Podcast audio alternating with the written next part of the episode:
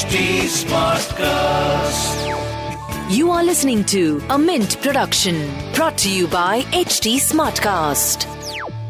Well, apart from reducing tariffs, the FTA also looks at lowering non tariff barriers, particularly technical barriers to trade around rules of origin, investor protection, and intellectual property rights. MOUs on joint recognition of certain educational qualifications and an outline pact on healthcare workforce have already been signed. Also, both UK and India have set up panels for a totalization deal being advocated by India and permitting Indian legal services for the UK.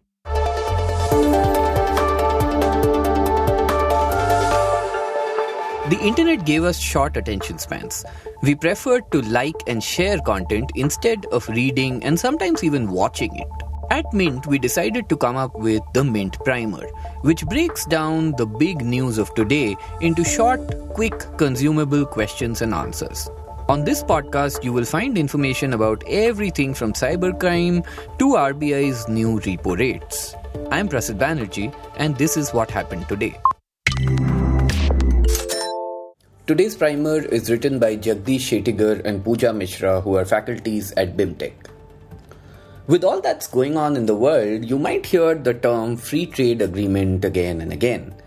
FTAs are quite important in trade in general.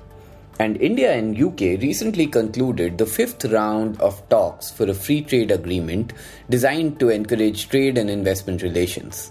Expectations are that an FTA will be signed by October 2022, and in this episode, we explore the ambit and potential of the India UK FTA. But before we get to that, let's talk about what an FTA really is. An FTA is an agreement between two or more countries to minimize barriers to imports and exports of products and services among them. It includes reducing tariffs, quotas, subsidies, or prohibitions which could limit exchange of goods and services across borders. The FTA might allow free trade among the two nations with a few exceptions. This involves a formal and mutual agreement signed between two or more countries.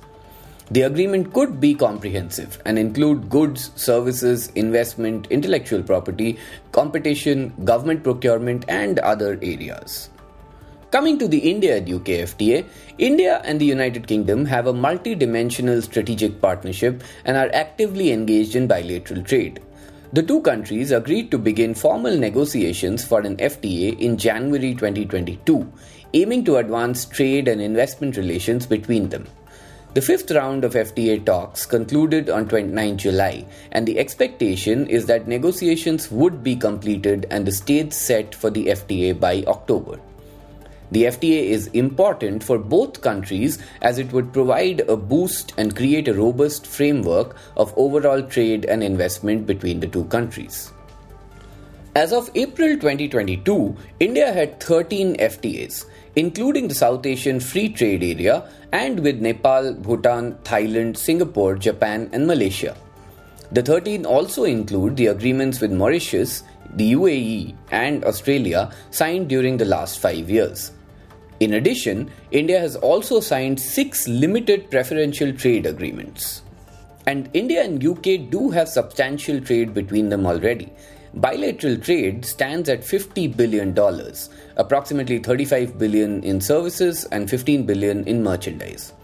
India is UK's 12th largest trading partner and accounts for 1.9% of the country's total trade in four quarters to the end of 2022. On the other hand, UK is the seventh largest export destination for India. The trade balance maintained by India with UK has largely been a surplus. Top 3 services exported from India to UK are technical, trade related and other business services, professional and management consulting services and travel. But why an FTA? How will a FTA with UK benefit India, right? Well, apart from reducing tariffs, the FTA also looks at lowering non tariff barriers, particularly technical barriers to trade around rules of origin, investor protection, and intellectual property rights. MOUs on joint recognition of certain educational qualifications and an outline pact on healthcare workforce have already been signed. Also, both UK and India have set up panels for a totalization deal being advocated by India and permitting Indian legal services for the UK. And that was a quick glimpse at today's front page. We'll see you again tomorrow.